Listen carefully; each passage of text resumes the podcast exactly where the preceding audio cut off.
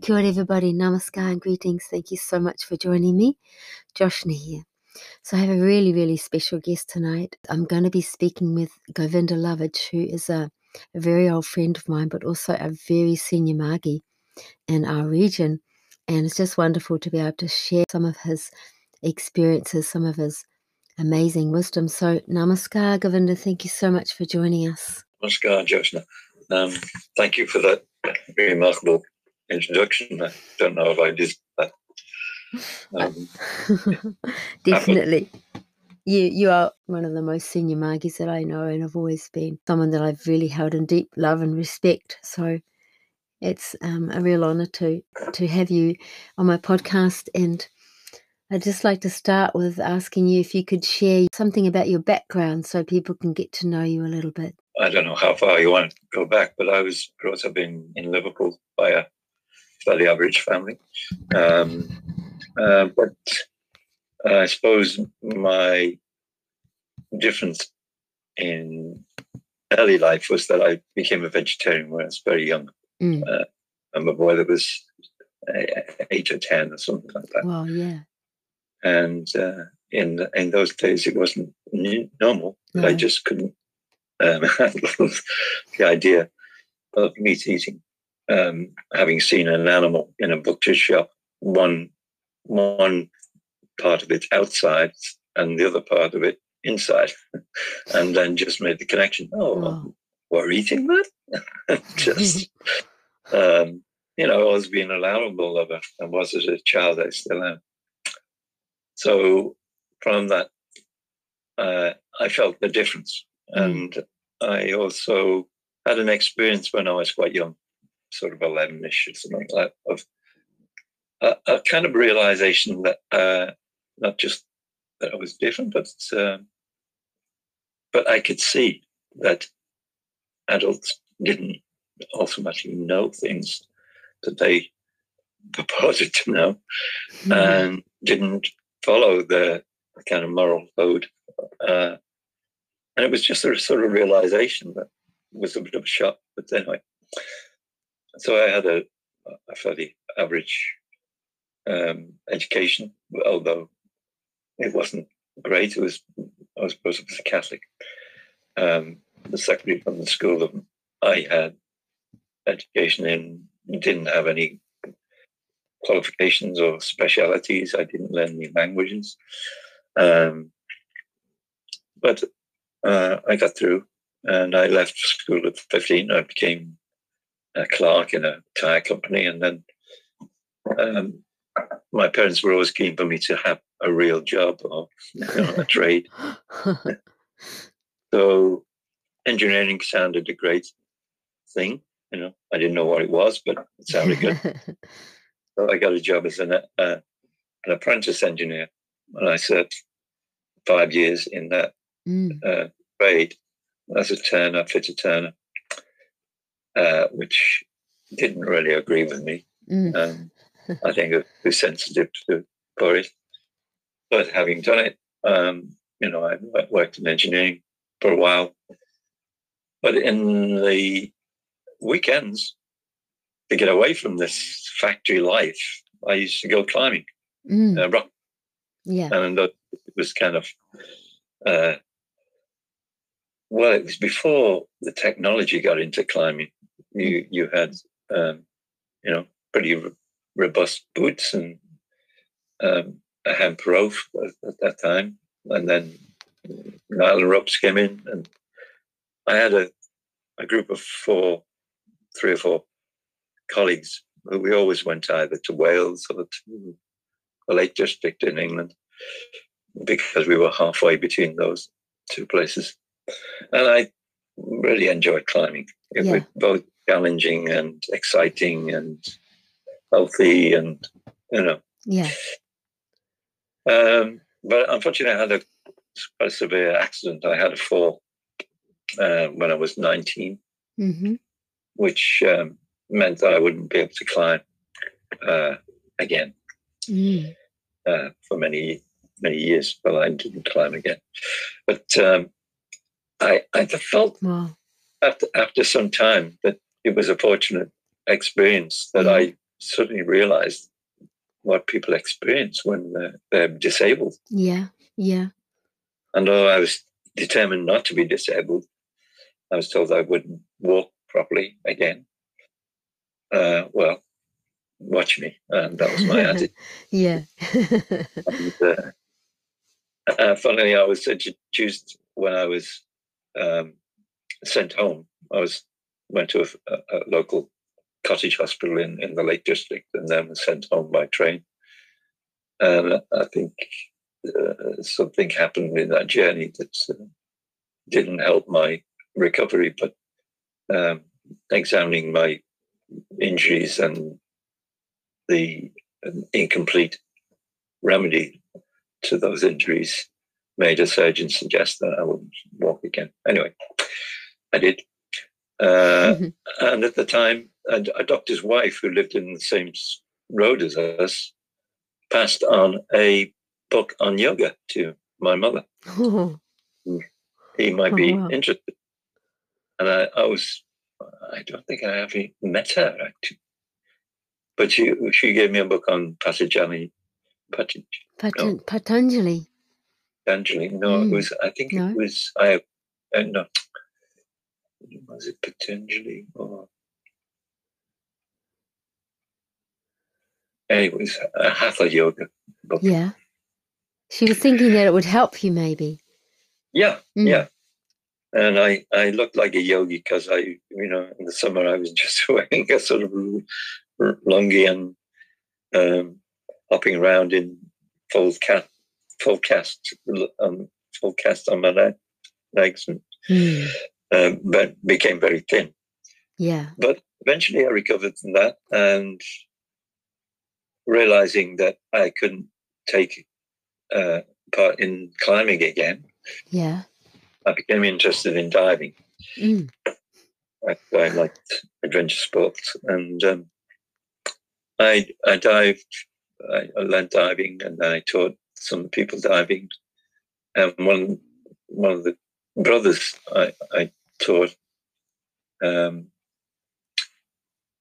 was interested in in diving for wrecks, and uh, he invited me to go on an expedition, which was. Um, to look for gold, or the, you got the, the gold on wrecks, and we we he he bought a boat, and I became, because I was an engineer, became the engineer on this boat, and we went halfway across the Atlantic, through the islands there in the Azores, um, and that was kind of an interesting adventure. But the more interesting thing was my observation of the behavior of people who thought they might get gold, find yeah, gold. Yeah. This was before we found any wrecks at all. We found some wrecks, but it was just the potential. I saw a change in uh, psychology, and I thought, wow, this is amazing. You know, they were quite crude. They'd been in the army or the navy or the S A S or whatever. And we were reported as pirates coming to find this gold. Well, we didn't find the gold, but I found it a very interesting experience. And um, during that period, I, I came across a newspaper which told of a, an Indian uh, guru who had an interesting theory of economics. Mm. And about it, but I thought, no, well, that's it. And I, I, re- I was, you know, made aware of this man, P. R. Sarkar, mm-hmm. and his Prout principles um, of economic change. And having been brought up by a a, a, a mother who was very um, keen on social welfare and injustice, and she told me about Gandhi, and, uh, and was always uh, like vocal about social yeah. issues. Yeah, I, I it aroused my interest. Um, but then it was some several years before I came across um, this Indian master, whose name was both Shri Shri Anandamurti and P R Sarkar, who had divided its, his philosophy between social uh, economics and spiritual interest. And I thought, that, wow, that's quite interesting, because yeah. I looked into different religions. Yeah. Or did, uh, the Children of God and different organizations that were current at the time. And I'd also been in Liverpool in the generation which uh, went through that phase when rock and roll took hold. Uh, from a very young age, I'd gone to the Cavern Club where, you know, famously the Beatles hung out, and mm-hmm. saw them and many other rock groups. And they converted a, what was a essentially a jazz club into a very um, rock-oriented um, venue. And wow, I, it's, it's amazing. I, I met many people who were interested in music. Hmm. And we used to do some rather amazing dancing at that venue. Um, one called the Stomp, which I don't think I could do now, but it was quite energetic. Yeah. Anyway, through association with them and many hours of listening to music, um, I had a very keen interest to, to you know, experiment with some of the uh, mind-enhancing substances around at the time. Yeah. And uh, through the raves we used to go on and, and uh, the use of some of these substances, I came to some realizations that I could see the wind and I could um, I could feel the vibrations from animals and plants. At one point, I, I think I remember seeing, standing next to a stream, seeing things grow. Mm-hmm. The actual movement of growth. I thought, this is phenomenal. Well, at some point, I felt this must be a, you know, something you can achieve through other means. And so I became interested, re-interested in in yoga, because I, you know, come across the idea that yoga can alter states of mind. Yeah. yeah. So eventually a, a monk came to visit Liverpool, who one of my uh, friends told me about. Just at the time I was trying to experiment with meditation myself, yeah. because I'd become a bit tired of the um, continuous circle of, of smoking these mind-altering things. And so, although I didn't go along to the lecture he was um, giving, um, I went along the next day to a friend's and was told he was initiating people. And so I thought, well, that's kind of interesting. I'll go along and see this person. Um, and there was a, at the time, there was another person who came to this friend's house, although the friend wasn't there. And he was going to go to visit Hare Krishna.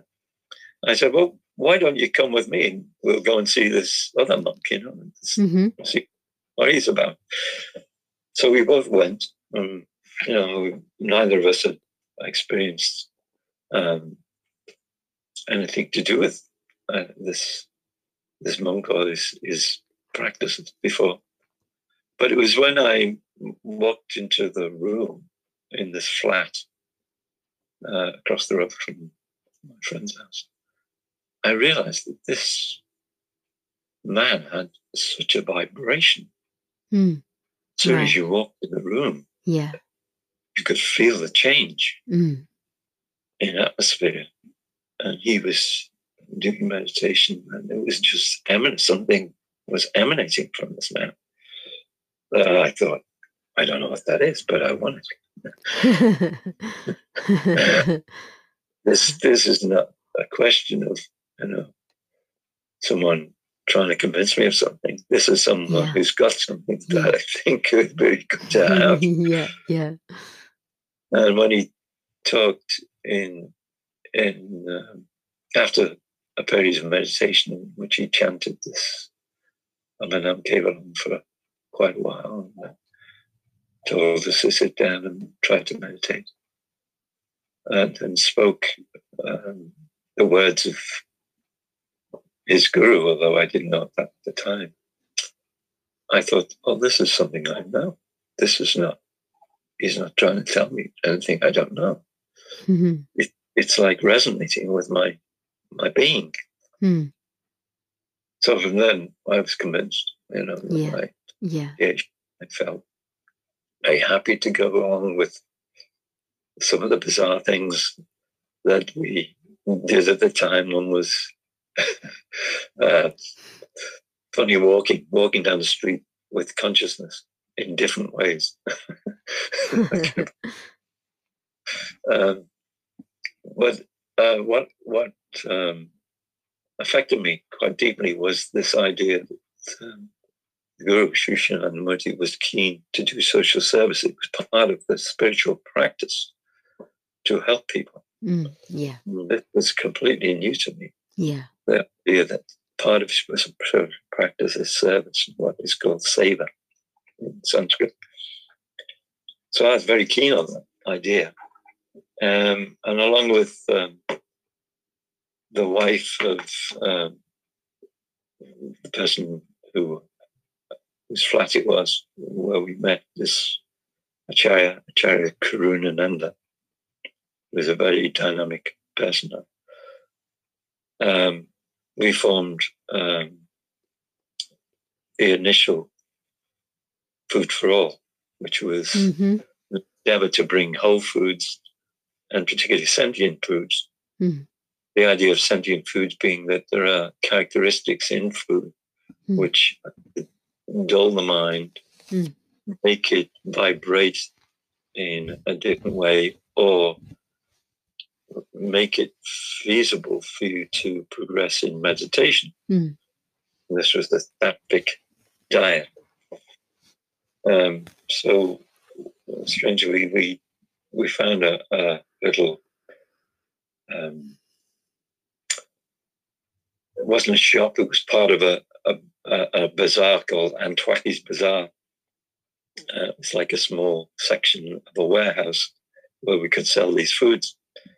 We had um, a storage up, up many flights up uh, the stairs of a, an old bonded warehouse, which was in the same street as the cavern. It's no longer there. Oh, yeah, wow. It seemed to be a bit of synchronicity. Oh, wow. And several, several of the friends became initiated, um, but they didn't get really involved in in the social service, but, you know, came along to Food for All, and some of them became vegetarian, some of them were vegetarian. And so I suppose that was my introduction introduction to a path that was trying to change people's attitude and consciousness about food and mm-hmm. its effects. Mm. Um, I, of course, at the suggestion of the my acharya, gave up uh, smoking mm. uh, both dope and cigarettes. Mm-hmm. And you know, that was quite a change. Yeah. And giving it alcohol and, and sort of dividing away from the group I was familiar with and friends with.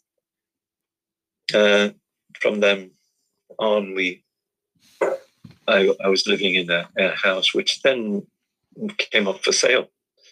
And Karuńánanda and, and his brother Kumal Kumar approached the uh, the owner, an architect, and we we bought this um, house, which was it had two flats in it, and then it had um, a huge, huge room which I had as a flat, which is became the Dhammacakka room, and it was belonging to the the author of The Cruel Sea. What was his name now? Anyway, I forgot his name, but it was a beautiful house. Yeah. Um, and it soon converted as people uh, who occupied the flat, including some of my friends who were architects, left um, because they qualified and moved away.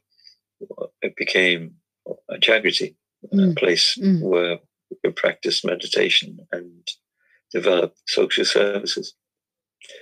And that was a very successful phase in the, in Anandamarga's um, journey in Liverpool.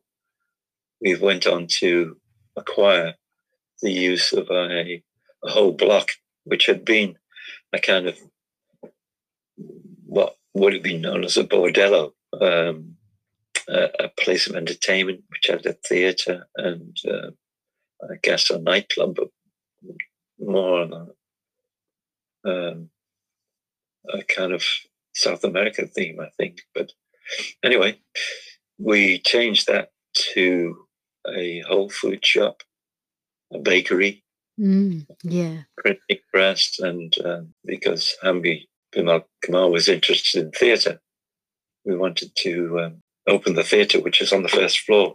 It became a bylaw that you had to have steel frame mm. in anything that was on above the first floor for entertainment. And so we went about, you know, altering this building and uh, putting a steel frame, a box steel frame, um, for the first, on the first floor for the theatre.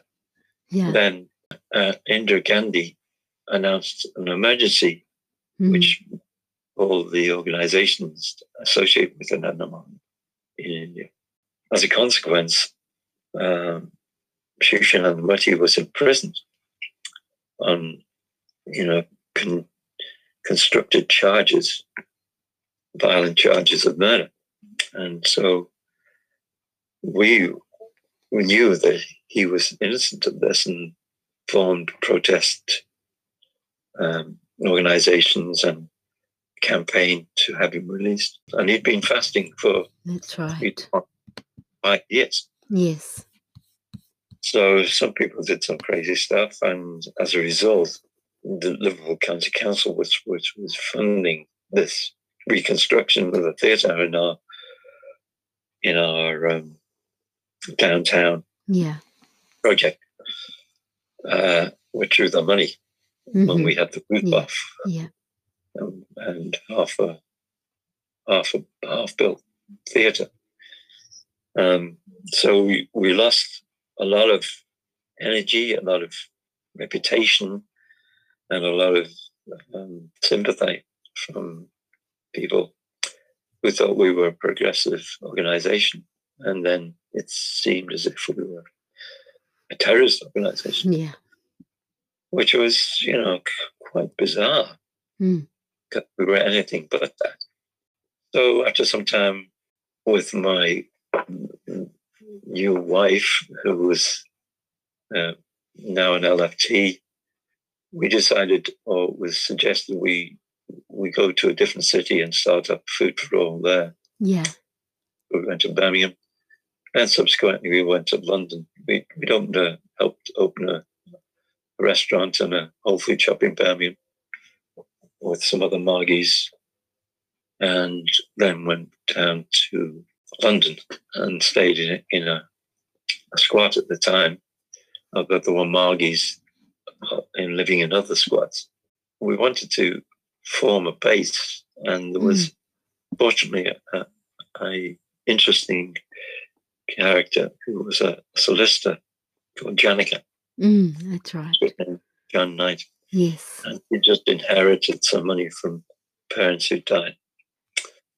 And so he donated that money, and we went across and bought three houses from a Jewish estate agent who happened to be around when we arrived in Stoke Newington at ten o'clock at night. And uh, he was visiting his, his office, uh, and he showed us these three houses, and we subsequently bought them, or Janica bought them, and we set up um, Women's Welfare Department in one. Yes, that's we right. We occupied the flat, and then we started a whole food shop in what was a Jewish um, purchased. Well, oh, wow. So, uh, similarly, a Jewish purchase. Um, anyway, that was quite a revolutionary thing because Whole Foods were at the time very fringe. Yeah, absolutely. And there was one uh, shop called Cranks in London, and Cranks had a bakery, but it the the, the name sort of typified the, the attitude that was towards vegetarians.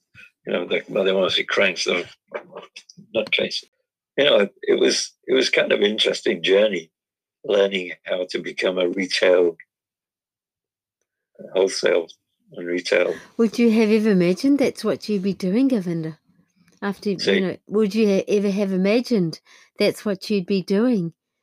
No. No. Not, not in a million years. I mean, mm. it was not, not my idea of uh, how to earn a living, or, or but it was just like, Mama said, do things, mm-hmm. you know, do yeah. something, do something. Yeah. yeah. And it seems, seemed like it, uh, the most um, progressive thing that one could do is, is to convince people that, you know, how you eat, what you eat affects your mind. And it's interesting that you became a vegetarian so young.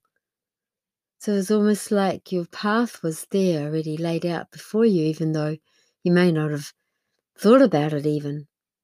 Yeah. Yeah. yeah. Mm. Uh, and uh, the coincidence of the butchers as well, converting yeah. a butchers right. to it. When I was at sea, I mean, I went to sea as an engineer after my engineering apprenticeship, and at that time there wasn't a vegetarian option. No, I can imagine. Sea go- sea-going uh, engineer. but, but, and I was on a ship, which was the second largest refrigeration ship, carrying chilled beef from Argentina oh. to London. Wow. So you can imagine. Um, the experience I had was mooring outside the Armour Star factory or slaughterhouse in South America mm. off the river, river, river Plate. Um, and the smell Mm. emitting from that place where thousands of cattle were slaughtered a day was unbelievable. Mm. It was just like, well, is this this is how it's produced? This is this is the industry that produces meat. That produced, I realized, corned beef and oxo cubes, and later on McDonald's. Yeah. Were tiny parts of animals are put into a mashed up patty and sold as, you know, food. It was just mind-blowing. Such a horrible thought. It, you know, being in an engine room, having one hundred degree heat and this smell pumped down into your, your work environment. Anyway, I soon became vegetarian after, because I could feel the effects on my body yeah. of reverting or, or becoming a, a, a carnivore. Yeah.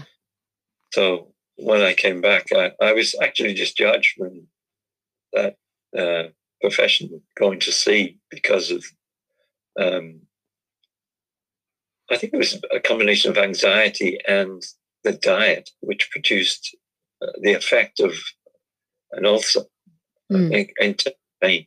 Mm. Um, so yeah. anyway, I'll leave yeah. that the name. And uh, yeah, you can imagine.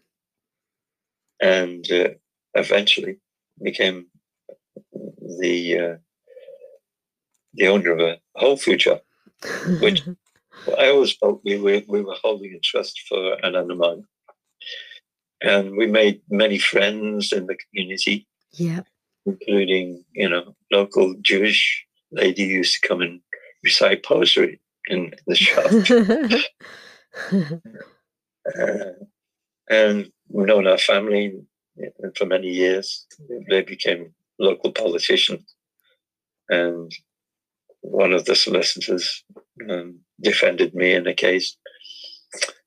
Um, which probably won't go into now. But, uh, it was a very interesting life, full of clash and cohesion.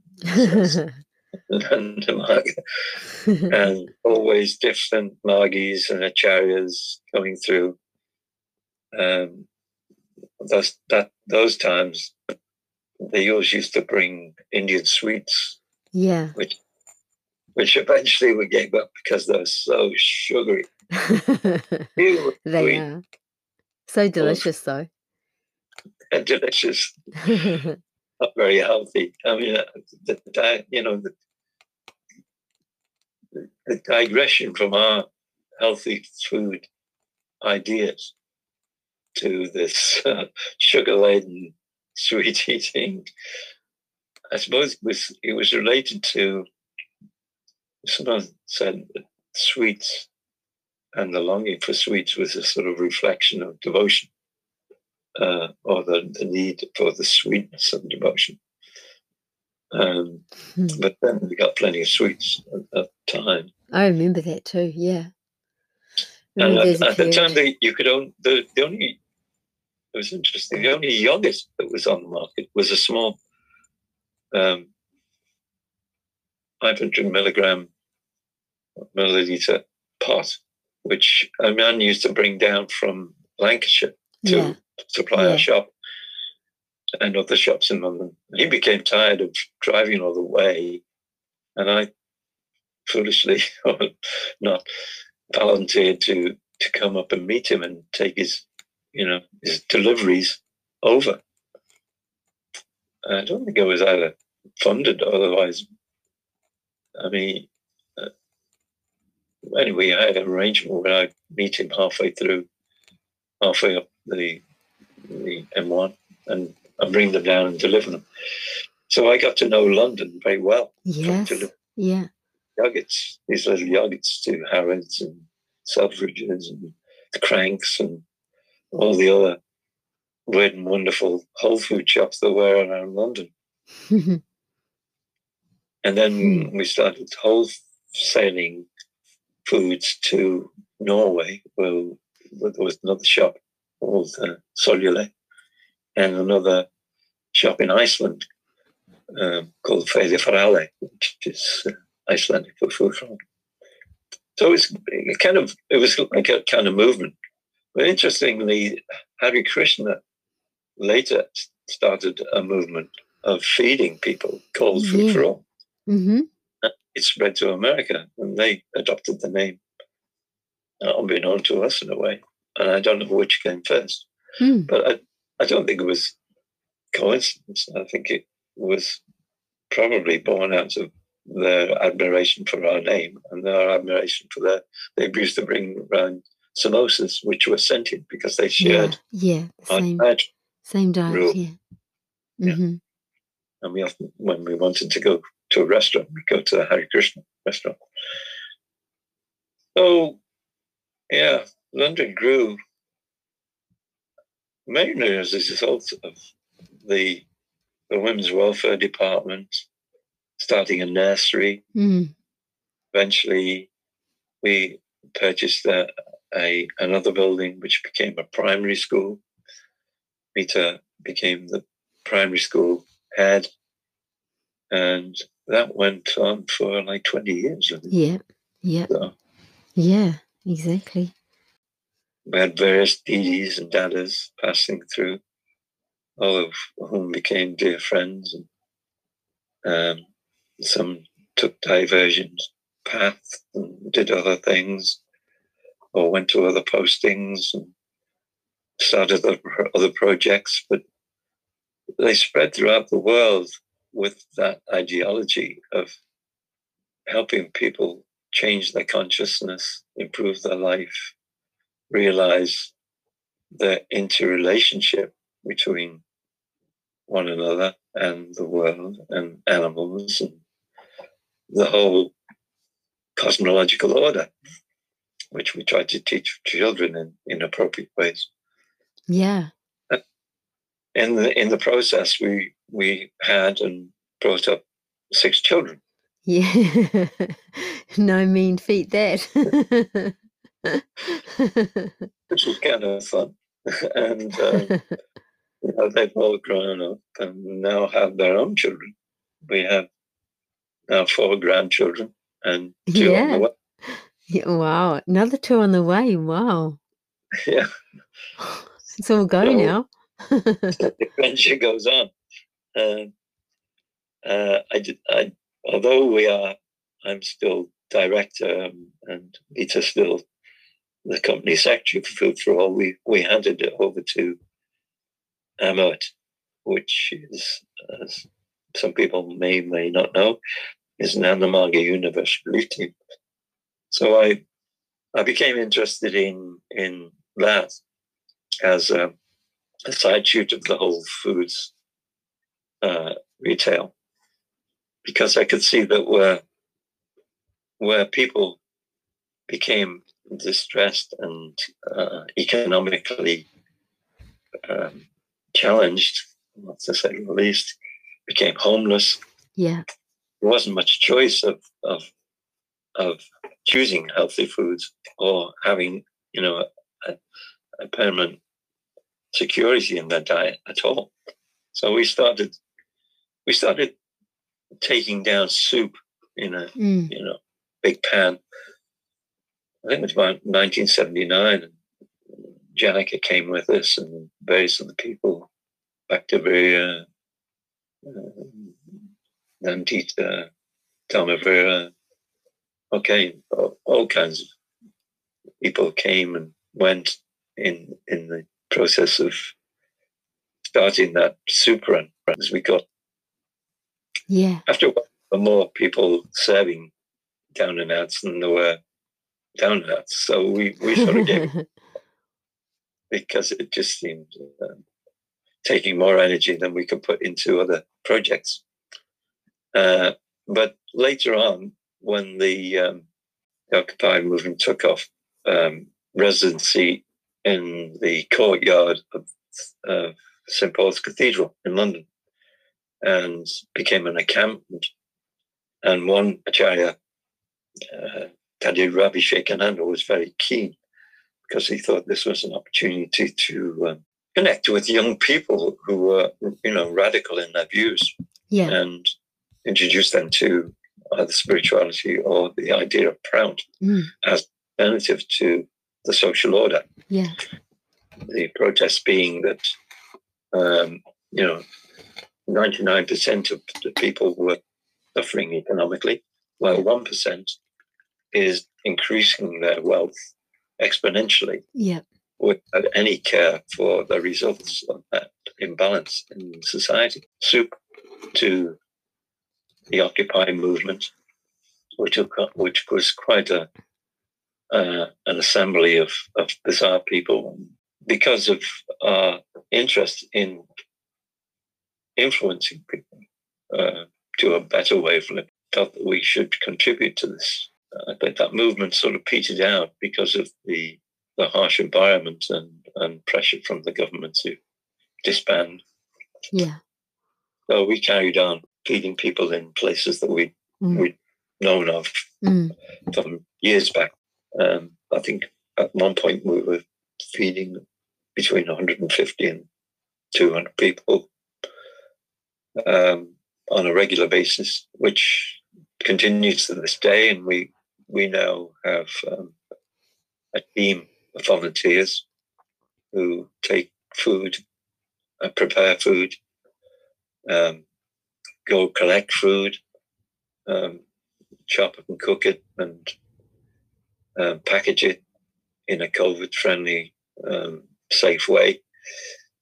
Um, and a very interesting group of, of dedicated volunteers who love the work that they do and benefit from that savor, uh, that service mindedness, and have formed, you know, a very good cadre of people who come together once a week or twice a week. Actually, now we're starting a, a Friday um, uh, group to feed the local people in Islington, and we've been feeding a youth group called um, Bada Bada Sports, which is, is trying to help young people uh, stay out of the way of, you know, contravening the law or getting yeah. into knife crime or gangs yeah. or mm. um, drug lines and stuff. Yeah. By by introducing to sport. So re- recently, I joined with other people who are either in Anandamarga or interested in serpent hiders around the world, who want to change and point out the difference between the increasingly authoritarian ways of running countries and communities, and work against the capitalist dominance of economics. You know, the higher powers of, of finance manipulate uh, the markets and monetary systems in their favor, increasingly in in uh, the interests of the wealthy, of which they join forces to create havoc among society. When when you've done spiritual practice for several years, you pick up the um, ability to intuit and see through the crudities of both the intellectual arguments presented and justifications for this inequality, and and it it really hurts the way people have been brought to their knees economically. Yeah, there used to be a thrive, thriving industry, or you know, a multiplicity of industries in the northeast and the northwest. And when I was in Liverpool, it was a thriving place that you could, you know, result of the Industrial Revolution, um, seven miles of um, of docu- dockyards that sent ships all over the world. I mean, not of all of it was, as we know, um, particularly beneficial to the countries that we visited with all these ships, because we were mostly depriving them of their um, natural resources to fund the English and the British Empire. Yeah. Um, but the catastrophic decline in industry mm, sure. in this country has made virtual paupers of mm. vast regions. Yes. Uh, Liverpool, amongst them, Manchester seems to have revived itself, and Liverpool to some extent, but the northeast was particularly hard. And he was pointing out at one time, after the shipyards closed, no one could get jobs, and there were like three generations of people who'd been on the dole. Yeah. Um. So, what was the point of education? You weren't going to get a job. Mm. Wow. And I mean, thankfully, things have improved. I think partly a result of socialist governments and, and attitudes and politics, but there is still an underlying um, dearth of ideas of how we can create a benevolent society. So recently, I, I joined a an organisation we created called Conscious Earth Alliance. Mm. Conscious Earth Alliance, yeah. yeah. Conscious Earth Alliance. Um, the idea being that until we change our consciousness individually, we can't really change society, because it requires the insight of people who are beyond the idea that the purpose of life is to enrich oneself materially and get all the creature comforts that society, modern society, Western society, developed societies can provide you, and be bedazzled by the entertainment factors of life that are peddled as the raison d'etre for, you know, healthy society. when most of it is uh, uh, what we would call a pseudo-culture.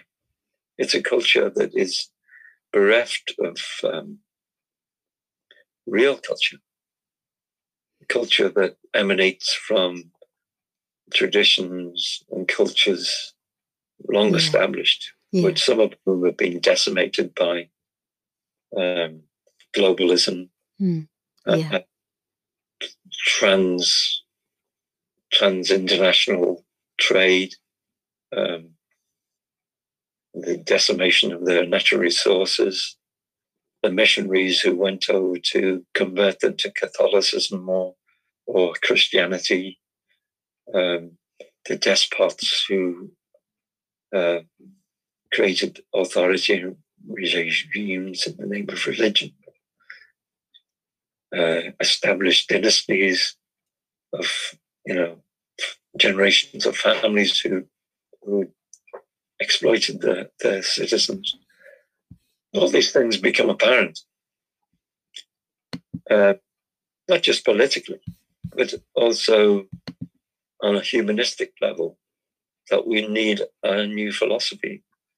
And those philosophies which have attempted to change communism, um, socialist politics, have have really founded, founded in in many ways as a result of a sort of entrenched class system which dominates by the establishment of aristocracies and um, families which have enriched themselves on the back of slavery and um, the enslavement and exploitation of people. So Conscious Earth Alliance is trying to bring together ethical people who have realized that there is need for change and have not only opinions, but have channeled their intellect into creating interesting inroads into all kinds of different fields of science, of medicine, of um, spirituality, of uh, economics, self-development, and are prepared to share these things with other people on the, you know, the growing platform of, of the World Wide Web.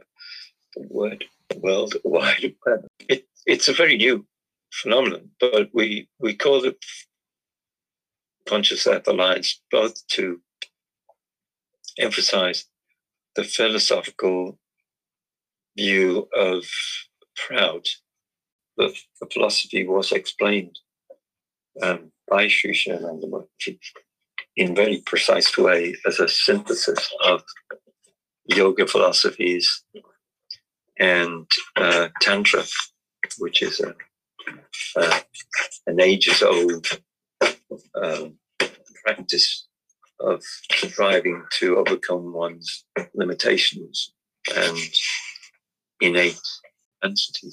It's area, I think, to explain to people that it is possible to change your life. This is necessary to have a change of consciousness to appreciate that not everything is controlled by those um, people who have influence and money and connections and hierarchies that presently exist, and that there is a social cycle, a change comes about when the exploitation of particular mindsets comes to its peak. Uh, I think an atmosphere has changed, not just through COVID, but because of the, the sort of way in which people have suffered economic change. Mm-hmm. Yeah. That has brought communities together, not always, but in many cases, uh, food banks have become almost the norm. Yeah. Uh, people had done incredibly uh, bold steps in order to help others and, and you know, become service-minded.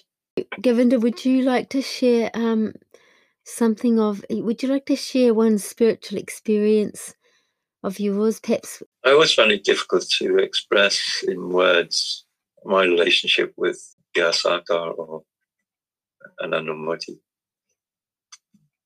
because he seemed to me so familiar in the same way that, you know, my Acharya, when I came within his vibration, um, and I still feel that that was an extremely important change in my life, um, coming across Karuńánanda and his vibration. But Shri Shri Anandamurti always felt to me a very close friend, mm. as well as, you know, my mentor, as my father, or my replacement father. And um, I had some interesting experiences with him. I suppose highlights were when I was asked to uh, join him in, in a field walk, mm-hmm. by accident almost, although we say that there's no such thing as an accident. It's all mm-hmm. cosmic incident. Um, he uh, was going on field walk one day in, in uh, Holland, and I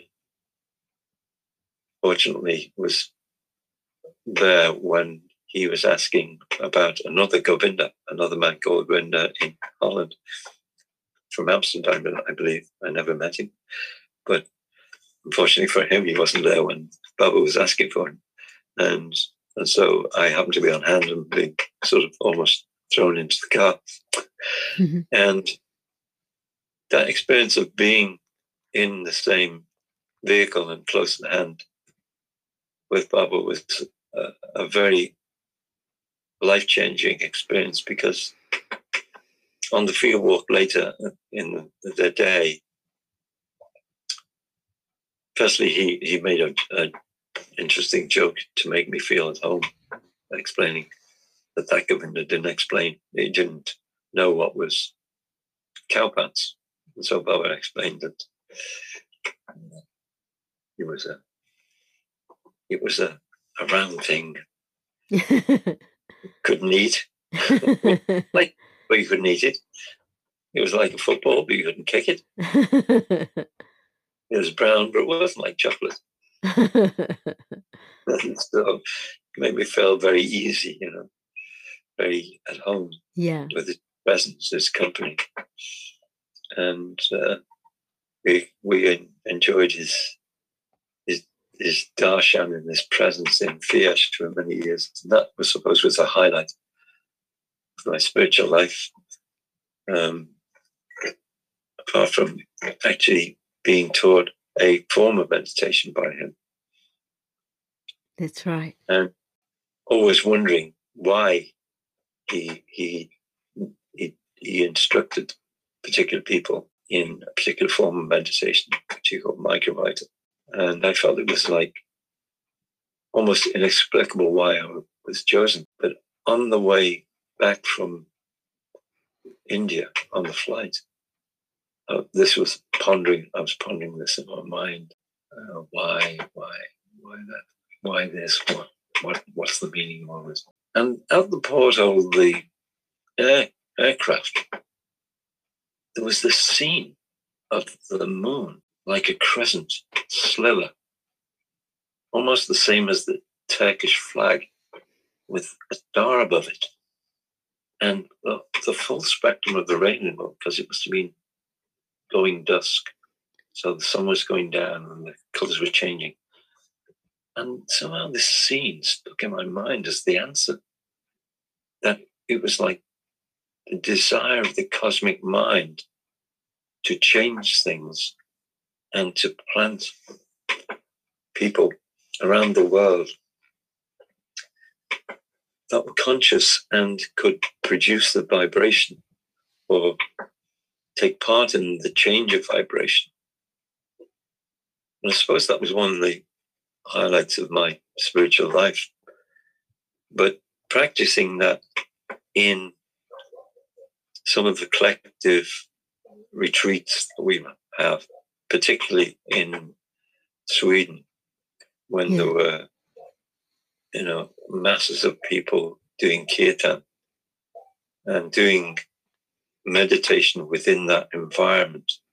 When a when a kirtan is coming to a a kind of spiritual crescendo, and it it impacts on your your inner self and the vibration you're trying to identify with, which was reaching the mind of the, of the, the Supreme, and seeing a glimpse of that vibration or experience a glimpse of that vibration reflected in the kirtan, and somehow it, enhancing the kirtan, the kirtan enhancing your spiritual flow is just like mm-hmm. being launched into outer space somehow. The only way I can uh, kind wow, of explain yeah, it. It's, it's amazing, yeah. And the power of kirtan to change your your flow, your your vibration is so tremendous. Mm. Um, I suppose I'm, I'm a sort of connoisseur of subtle kirtan, because there is a kirtan which doesn't uh, resonate with me when the drums are getting overpowering mm-hmm. and yeah. bell voice is dominating, and the the, the, the crescendo is is is loud. The the beating of the drums. Sometimes it works. Sometimes it doesn't. Yeah. Sometimes. Yeah. Yeah. And then there's a we all know when someone takes off on a kirtan that they've just created, and they don't know where's it going. And we don't know where it's going. It just becomes a bit of shambles.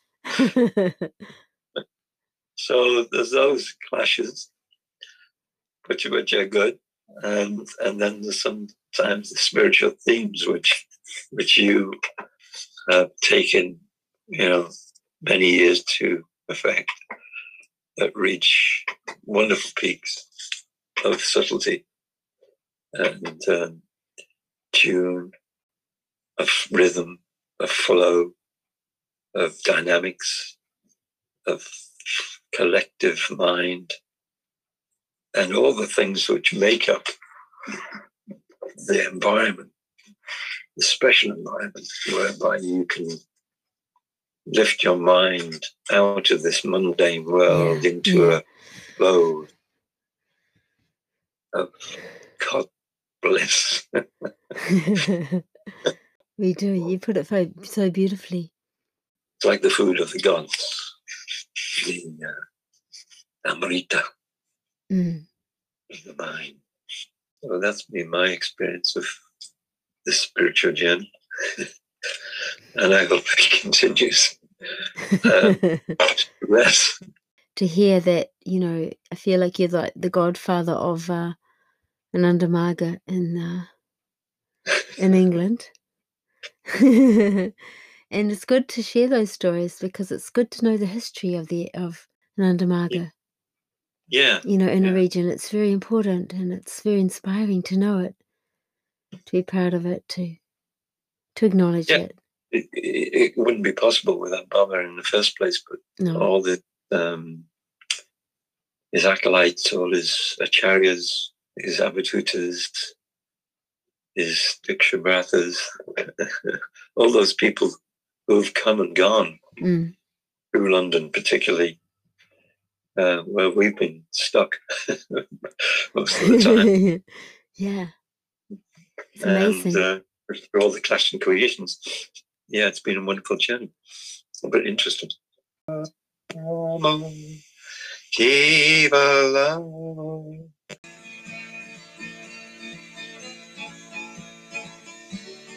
Baba Nam Kevalam, Baba Nam Kevalam, Baba Nam Kevalam,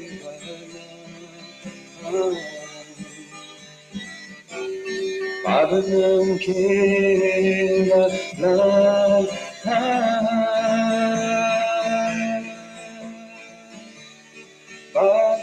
Baba Nam, Baba Kevalam, Baba Nam Kevalam, Baba Nam Kevalam, Baba Nam, Baba Kevalam,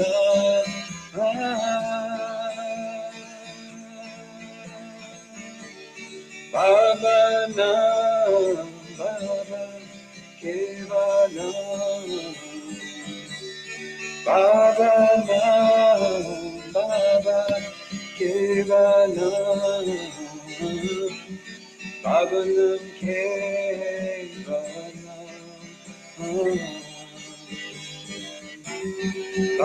Nam Kevalam.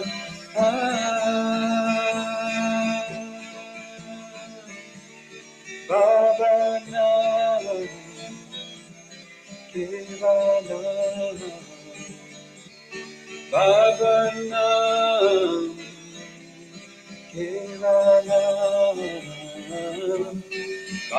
Nam Kevalam, Baba Nam Kevalam, Baba Nam Kevalam. Baba Nam Kevalam, Baba Nam Kevalam, Baba Nam Kevalam, Baba Nam Kevalam. Baba Nam Kevalam, Baba Nam,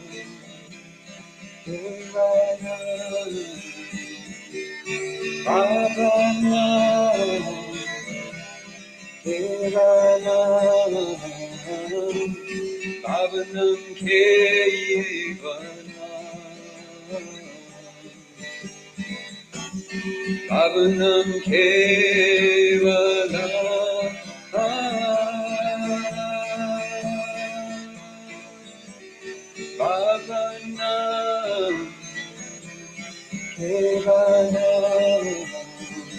Kevalam,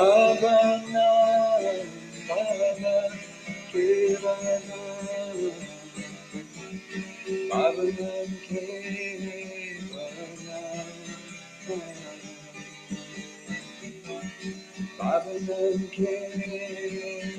Baba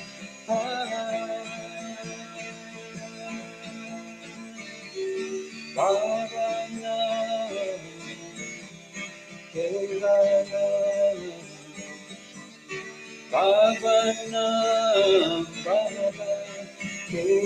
Kevalam, Baba Nam Kevalam.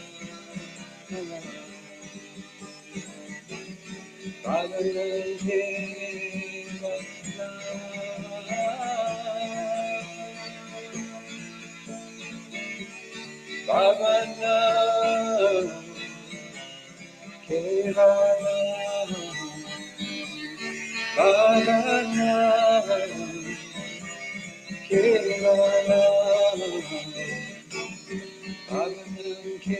Nam Kevalam, Baba Nam